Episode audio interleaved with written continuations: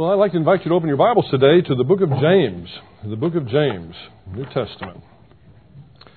While you're turning there, I'll tell you James is, is listed among the general epistles, sometimes called the Catholic epistles. It, it doesn't mean they're the Roman Catholic epistles, it, it's just Catholic being used in the terms of universal or general epistles. James chapter 1, verse 1, right after the book of Hebrews. In our Christian culture today, worldwide, we seem to have drifted toward one of two extremes. One extreme promotes the application of a biblical ethic without stressing the principles that are foundational to that ethic. This extreme encourages authentic Christian living without at the same time encouraging intense Bible study so that the rationale for such living may be validated. Like the Apostle Paul's Jewish countrymen, they have a zeal for God, but not according to knowledge. Another extreme, on the opposite end of the pole, promotes the study of the Bible absent an intentioned exhortation to apply daily the principles that have been learned. This position often descends into treating the study of the Scriptures as strictly an academic subject or an academic exercise without a commitment to live out the principles that have been learned. Two extremes. In my experience, those participating in the first extreme are in the majority today by a wide margin. It's not even close. I've personally seen this. Personally, I have witnessed this to be the case in Western Europe and Eastern Europe, Central Asia, in India, in South America, in Southern Africa, and of course in the United States, especially in the United States. In fact, superficial Christianity may very well be the product that we export to the rest of the world more than any other, and that's a sad state. Many have written on the subject, but none more eloquently than Os Guinness in his fine little text, Prophetic Untimeliness, in which he said, Evangelicals were once known as a serious people. It's sad to note today that many evangelicals are among the most superficial of religious believers lightweight in thinking, gossamer thin in theology, and avid proponents, proponents of spirituality light in terms of preaching and responses to life. What started out as breathless and excited is ending as exhausted and out of breath. One respected expositor recently put it this way Christianity today is a mile wide and an inch deep. While we're certainly grateful for the mile wide, the inch deep aspect is something about which many contemporary pastors should be embarrassed. A big part of the problem is that the church has adopted, in many ways, the world's standards for success. I can't tell you how many times I have heard the rationale look at how many people are going there. They must be doing something right. Well, not necessarily. And by saying this, I'm not trying to excuse blame where blame is due, but pastors are often subject to terminations, to termination from their position if their congregations do not grow at the pace that their board expects. And then in turn, that expectation comes from observation of other churches with the same set of standards. I know of two examples. I won't give you the names of either one because you would know their names. The first example comes from a man who is one of the most well known expositors of our day. And in many circles, he's considered to be perhaps one of the finest expositors of the last part of the 20th century. I spoke to him personally and asked him one time, I said, I can't, I won't say his name, but I said, I, I just have to ask you something. I heard, I heard something about you and I just can't believe it. So I would like to ask you if you don't mind me doing so. And he said, Of course. Whatever you want, Bruce, ask me anything. And so I said to this particular, very well known theologian, I said, I had heard that way back in the late 60s, you were actually asked to leave your church by the board there. And he said, Actually, that's true. Actually, I almost fell out of my chair when he said that. But he said, No, that's true. I said, Why? I, I patterned my ministry after this fellow. I, I listen to his tapes occasionally just for structure's sake. He's an incredible expositor author of many, many, many books. I said, Why would they ask you to leave? You know what he said? You know what he told me? He said, My board decided that our church wasn't growing fast enough. So they asked me to step down. I know another illustration. Here, in our own city of Houston, a man who was considered one of the finest biblical expositors in our city, ministered at the same church for over 30 years. And after 30 years, he personally told me, this is not secondhand, he personally told me that he was asked to step down by the board because the board did not feel that that church was keeping up with the growth of a church that was nearby. We've become, in this way, like mice in a cage, running in one of those circular treadmills. We're doing a lot of running, but we're not getting very far with that. We have adopted the world's standards. We've brought them into the church, and we're measuring success in the wrong way. So while I'm, I'm not, I'm not uh, laying all the blame on the pastors, I don't want to, I don't want to give them a free ride either. But the blame can be spread out. Why in the world are we gossamer thin in our theology? Spiritually light, spirituality light, as Os Guinness put it. It's because we've, in, in a large way, and, and that's an editorial we, we have shifted as a church over to this first option. This option of wanting to apply love without knowing Jesus Christ in the way we should know. Now, I'm not talking about in a salvific way. Of course, these folks know Jesus Christ as their Savior. But they're trying to love someone that they really don't know. And when you do that, what happens? You have to insert your own information about Jesus in there, and then you end up worshiping something other than the Jesus of the Bible. And that's a problem. That's a huge problem. But the book of James, having said all that, the book of James was not written to individuals who find themselves in that first extreme. You might ask yourself at this point, then what's he doing? if I just said that's, that's the extreme that most people fall into, why in the world are we going to study a book that's dedicated to those who know the Word but consistently fail to practice it? Well, here's the reason. Because as a church, and I'm not talking about individually, but as a church, we're not in danger of falling into the first extreme. It's been my philosophy and our philosophy from the very beginning, from the day we planted this church, to be a church that emphasizes the teaching of the Word of God. Solid biblical instruction is a priority for us. It always has been, and as long as I have anything to say about it, it always will be. That's a priority for us. So falling into the first extreme, as long as I have something to do with it, is not going to be an option for us as a church. Over the last 14 years, you've been presented the Word of God by some of the most respected authorities in the field of systematic theology, Old Testament study, New Testament study, and apologetics. Men like Robert Lightner, Norm Geisler, Ron Rhodes, Elliot Johnson, Ron Allen, Walt Baker, Ron Blue, just to name a few. Not to mention, not to mention our own Dr. Will Johnson and soon to be Dr. Paul Shockley. And by the way, I don't know if, if you realize it or not, and I was not paid to say this, but, but these two men are some of the most respected men in their fields, sitting right here every week amongst us. And we're privileged to have, when they stand up before us and preach the Word of God to us. Will is a scholar, scholar when it comes to New Testament. Paul's a scholar, scholar when it comes to systematic theology in the field of defending the Christian faith. I don't just let anybody get up here and proclaim the word to you. I'm very careful about who stands up in this pulpit. And the reason I'm careful is because I take my responsibilities as a pastor very seriously. And I take my responsibilities as a servant of the Lord very seriously as well. I love you. I love him and I love you, and I want the very best for you. I want you to have solid, scholarly, biblical instruction. No, Lord willing, our problem will never be a lack of biblical instruction.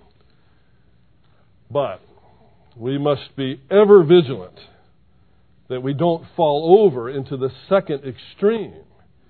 And that's biblical understanding without consistent, wise application of biblical principles to life's situations.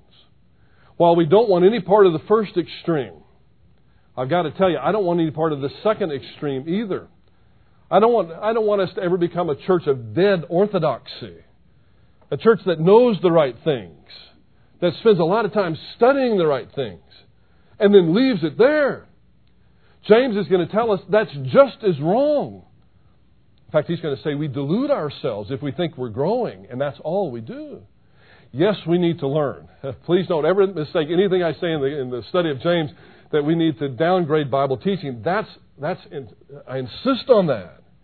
The Word of God is alive and powerful. It's sharper than any two edged sword. It's piercing, even to the dividing asunder of the soul and the spirit and the joints of the marrow. It's a critic of thoughts and intents of the heart. As Paul will say in his closing words, all Scripture is God breathed and is profitable for doctrine, for reproof, for correction, for instruction in righteousness, that the man of God may be thoroughly equipped for every good work. A study of the Word of God is essential, but James is going to tell us if we just study it and leave it at that, we haven't done very much. So this morning, I want to encourage us to avoid both extremes.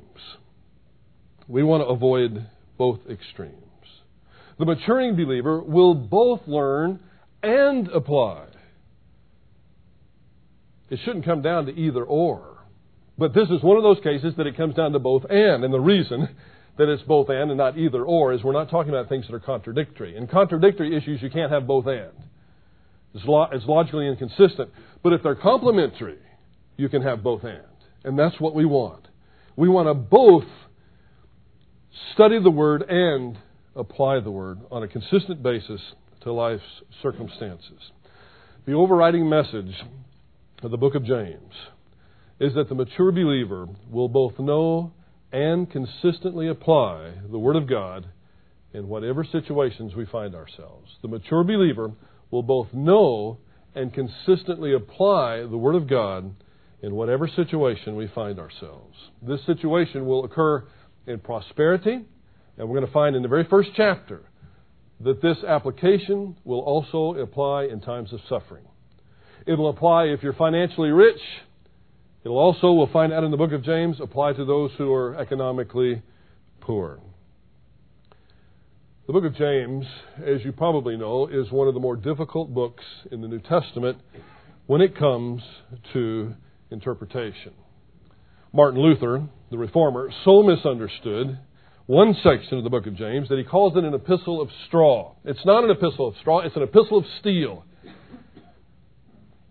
But he misunderstood.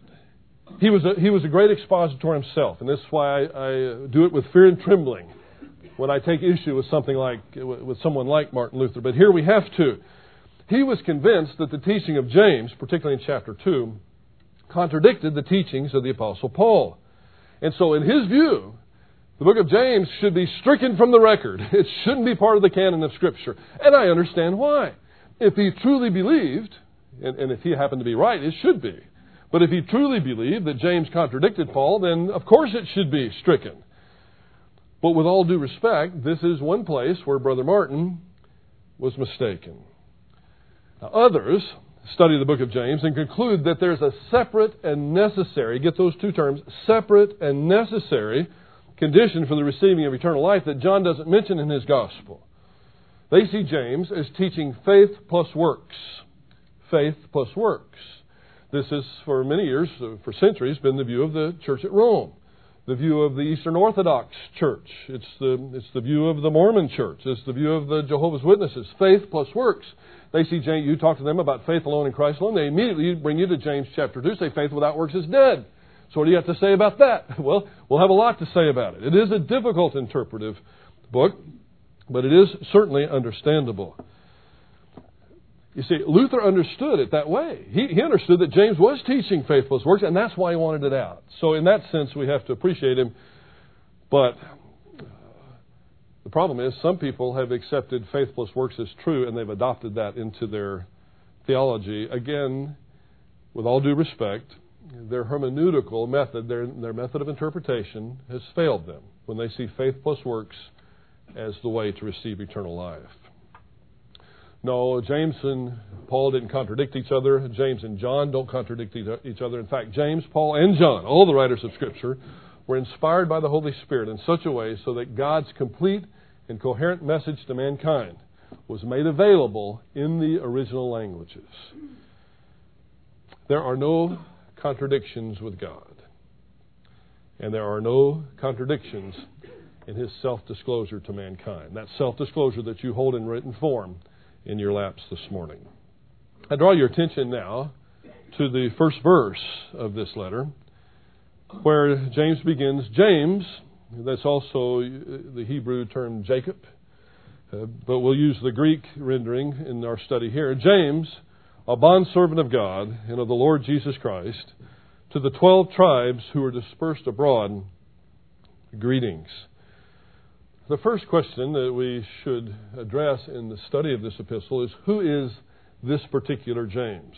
There are five that are mentioned in the New Testament, but only two of the individuals are really serious candidates.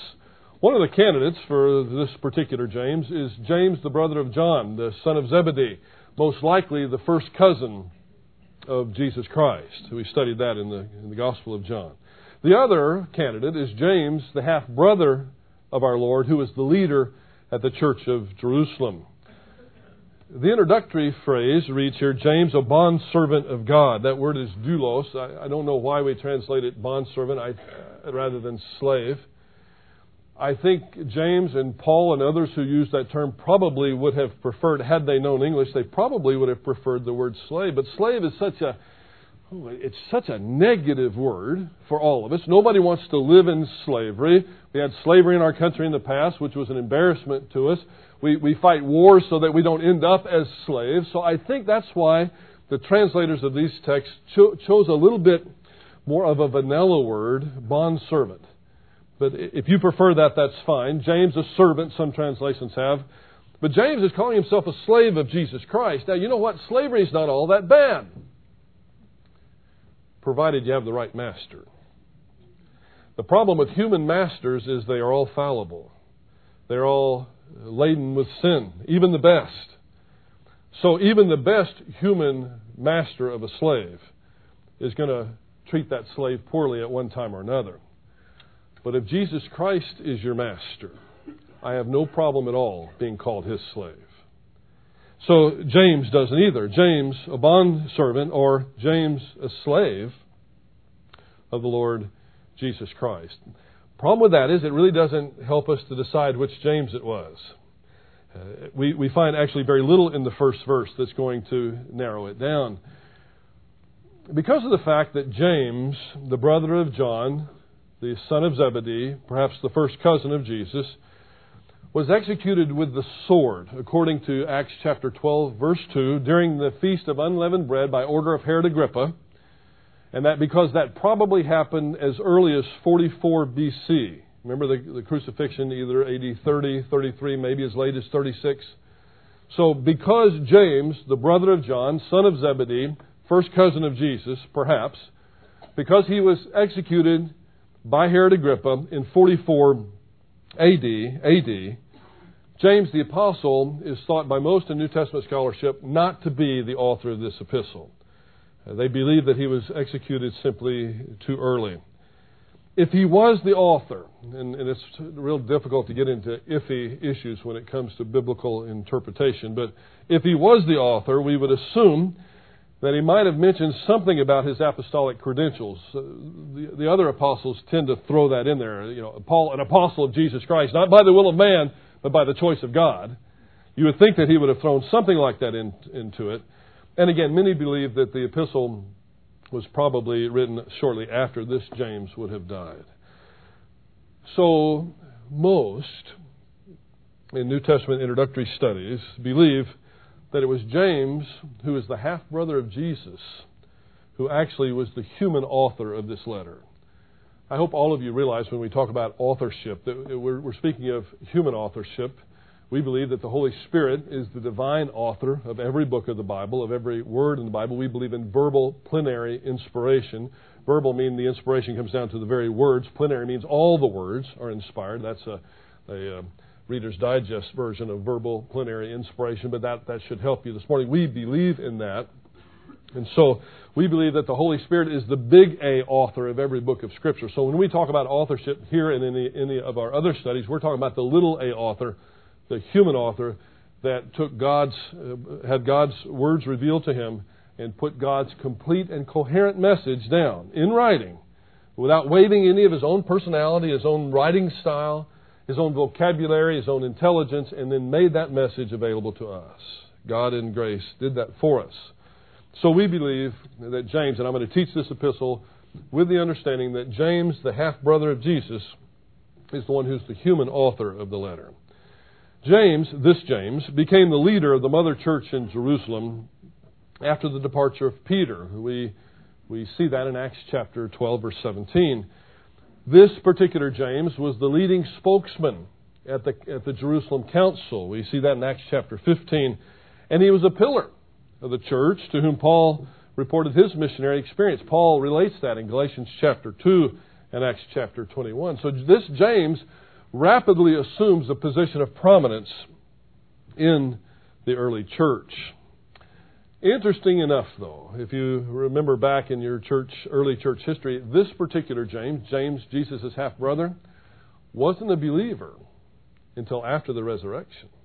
In fact, this particular James is probably one of the brothers that mocked his older brother about why he wasn't going up to the feast. Everybody else that's important goes up there. You're, you're supposed to be the big shot. Why don't you go up there? Jesus says, Y'all go on ahead. I'll catch you later. He ends up going up. But this James doesn't become a believer until after the crucifixion and resurrection. And sometime after that, according to 1 Corinthians chapter 15, sometime it's not specific, Jesus appeared in resurrection body to his younger brother. This James grew up with Jesus. He ate with Jesus. He played with Jesus. He worked with Jesus.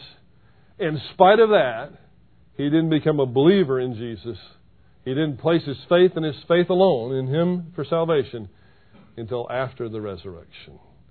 It's tough to be a prophet in your own hometown, and especially, apparently, in your own household. Think about this. Not only was Jesus his older brother, but who was his mother? Mary. who was his dad? Joseph. Those are pretty, three pretty good uh, witnesses to the truth of Jesus' messiahship, but it doesn't look like he became a believer until afterwards. Now, I think if I was this James, I probably would have put something like James, the half brother of Jesus who used to play with him. I grew up with him. I walk to work with him every day. I'm writing you this. But he doesn't do that. You know, there is a certain humility that comes upon us after we've been embarrassed by failure, isn't there? There's a certain humility that the Apostle Paul had because he knew how badly he had failed in the early part of his life and how wrong he was. Don't you see a certain humility in the Apostle Peter? I do. Whenever I see him write something, I see humility dripping from the words. Why? Because he had had a rather public failure. Now, how'd you like to be James, being the leader of the church at Jerusalem, and people say, I heard that you didn't even trust your brother, and you grew up with him? That had to be a, a source of humiliation for him. He doesn't start that letter mentioning that at all. This letter, he says, James, a slave of God and of the Lord Jesus Christ, using his full title. James's reputation for personal piety and humility were well known by those of his day. Actually, people, contemporaries of his, people who wrote perhaps within a hundred years of his death, wrote of it themselves. And while some of what they wrote, and comes down to us today, while some of it probably smacks of legend, like the stories about him being called Old Camel Knees, where he would be in the temple praying so long and so hard that his knees became callous like those of a camel. I don't know that that's, I don't know that, I wouldn't swear to that one. It does sound a little bit like legend, and it's not, it's not scripture, so we have no problem saying that may or may not be true. Whether that's true or not, whether he was called Old Camel Knees, and whether he did spend so much time in the temple praying that his knees developed calluses that were an inch or so thick, we do know this. We do know that history records that James was a man of integrity and humility. We do know that.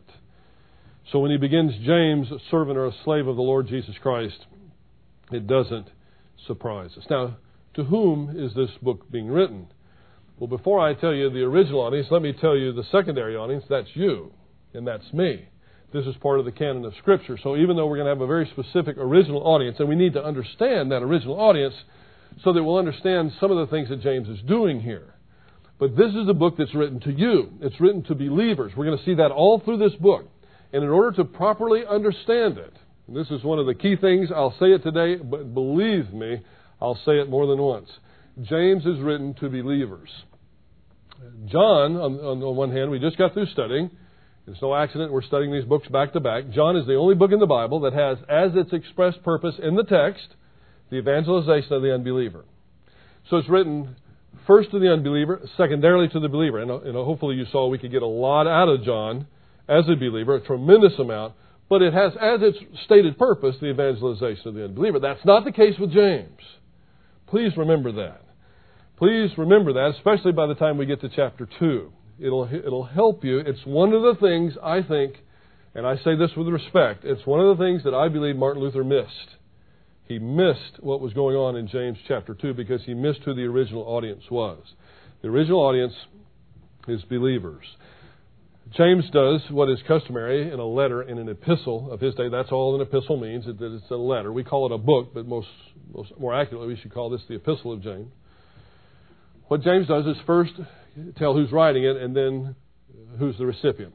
That's not exactly how we do it in most of our letters today. Some business letters are moving in this direction, especially if uh, letters that go through email are moving in this direction. But back in ancient times, it would say, from Bruce to John.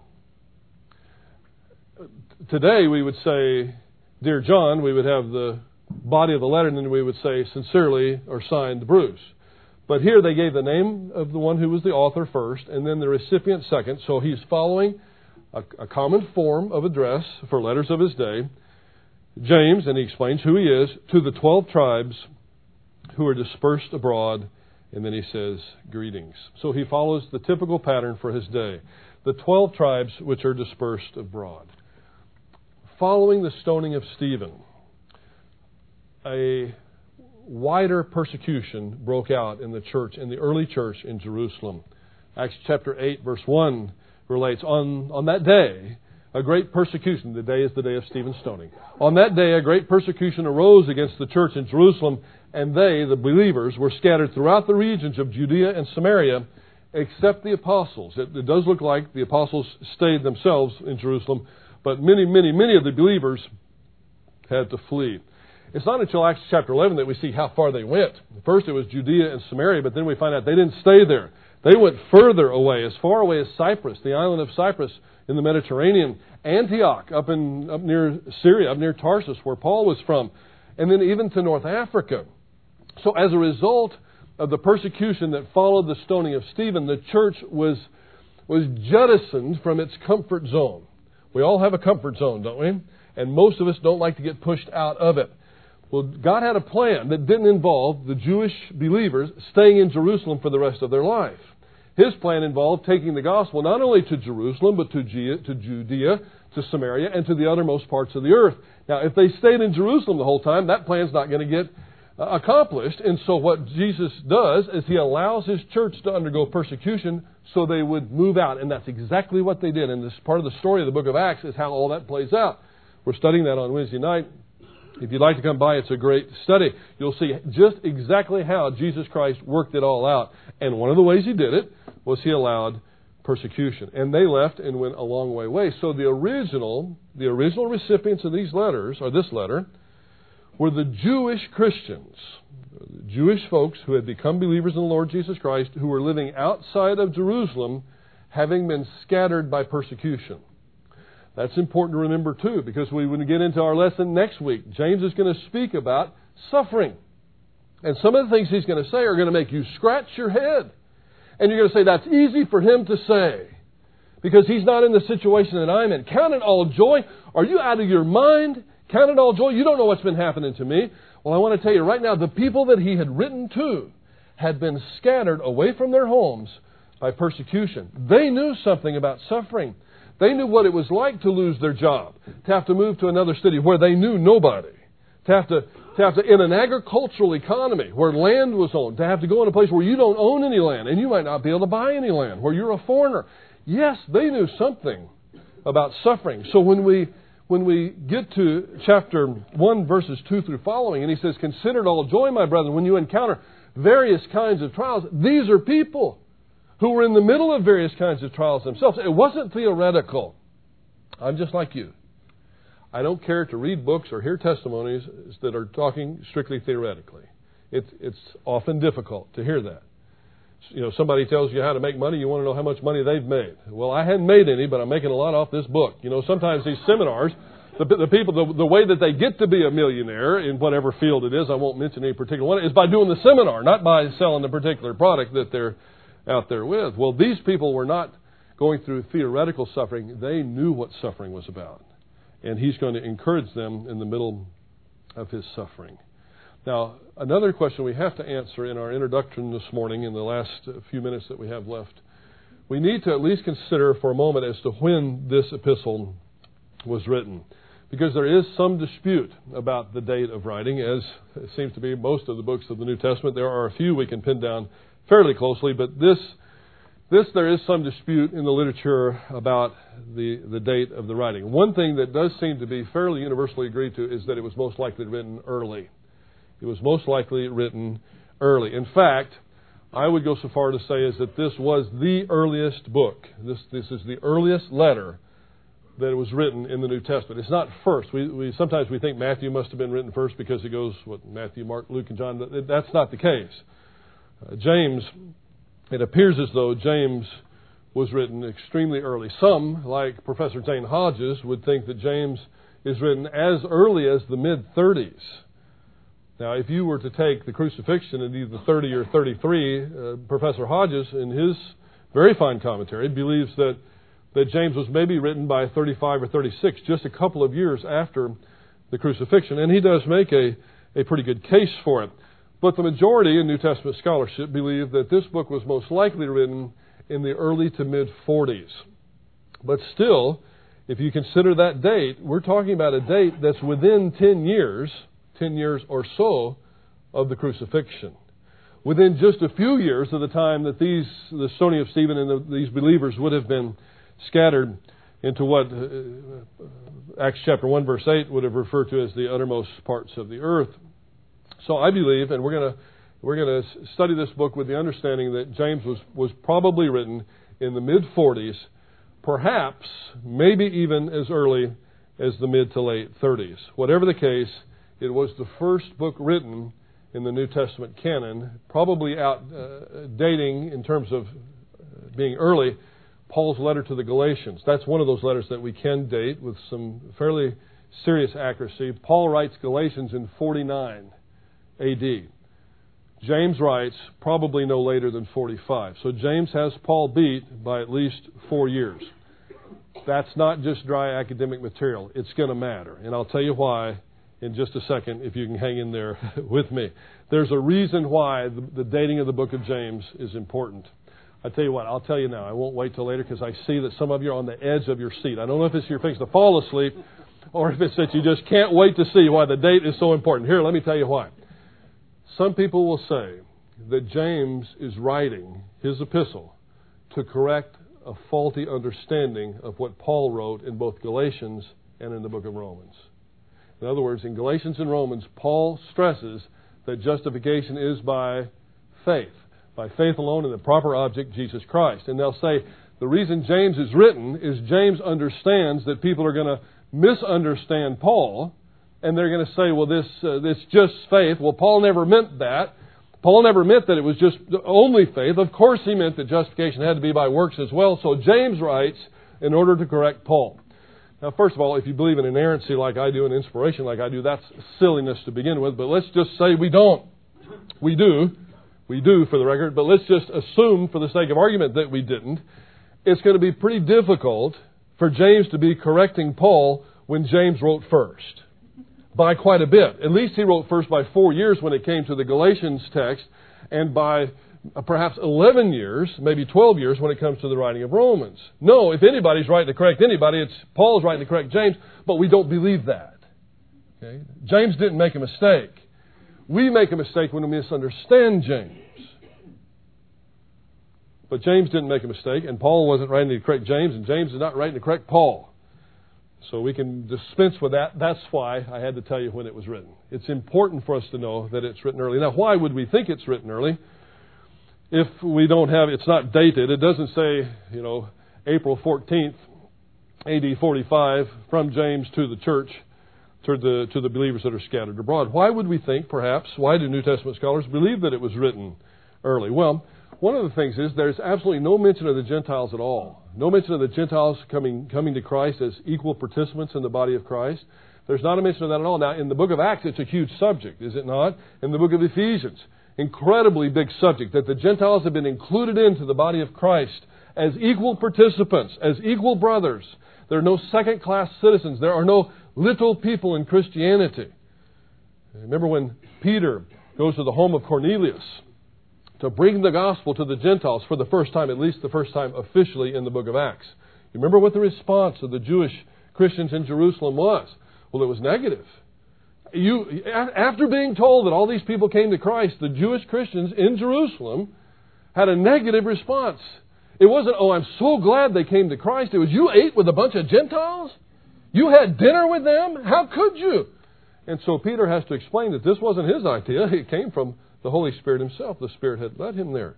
So there's nothing about that in this letter at all. In fact, this is a very, very Jewish letter. If I could put it another way, it has a very Jewish flavor to it. It's a very early letter in that sense. Another thing that we don't see in this letter, we, we see very little, if any, mention of church structure. The, the whole structure of the church developed as time went on. Paul was the one who not only expressed the majority of the mystery doctrines, and by the way, the, the, primary mystery was that the Gentiles would be included in to the body of Christ as equal participants. That's the basis of the mystery.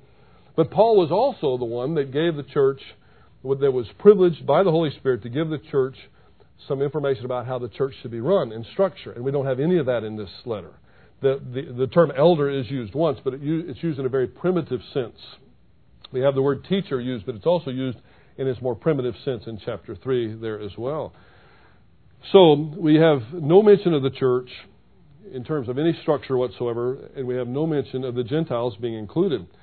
And the Gentiles were included fairly early, by the mid 40s, so we have to assume, since none of that is even hinted at, that James is writing to people who are Jewish believers alone, and he's writing fairly early. What we see in the book of James is the church in its infancy. We see the church in its infancy. So it has a very Jewish flavor. We'll consider the whole concept of dating more. Uh, we'll revisit that rather when we get to James chapter 2, and it'll become very important there. James wrote before Paul. That's what I want you to remember from today. James wrote before Paul. Finally, the verse ends with the term greetings. This, this term that, that James used, that the other writers of Scriptures used, is very closely related to a, a Greek word for grace. What Christians did back then is what we kind of do sometimes today is, is they adopted a, a, a secular word and put a little bit of a religious slant on it. I'm using the term religion in a good way there, a, a, a little bit of a Christian slant on it you know, like there, there's a symbol of a fish. The earliest Christian symbol actually was a symbol of an anchor. Well, they took they took an anchor, a well-known uh, well-known uh, uh, vis- visual experience, especially in that kind of economy, and then they used that as a visual reference to the church. The fish came uh, slightly after that. Well, what they do here, if you were if you were to walk up to somebody in ancient Antioch or ancient Athens and you wanted to say hello to them, you would say, Kyrie opilo, Kyrie. Well, here they, they take, uh, and you may, you might can even hear it, the word for grace is charis. Charis. So it's very similar to Kyrie. And what happens here is James takes a secular greeting and gives it just a little bit of a spiritual slant to it. And that's uh, very common amongst gospel writers. A careful, thoughtful study of the Epistle of James will give you a fresh perspective on the Christian experience. As Paul wrote later on in his life, the goal of our instruction is love. Love is the ultimate application of all the truth that is presented in the Word of God. Love is the ultimate application of all the truth presented in the Word of God. One time somebody called us the Love Church thinking that I would be insulted by that. I'm not the least bit insulted by that. Uh, They said I was the love pastor, thinking that I might take exception to that. Why would I take exception to that? T- tell me. I, I assume that that was somebody perhaps that might have been speaking at least at that point in their life, and I hope they've changed their view from, from, the, from the second extreme that we were talking about. If love is the ultimate application of everything we know, why wouldn't we want to love? Now, it needs to be genuine love, not phony love. Everybody's seen too much of that. But, but love is the ultimate application.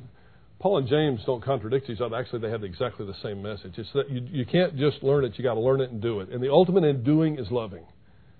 I've said it before, and I'll end this introduction this way this morning.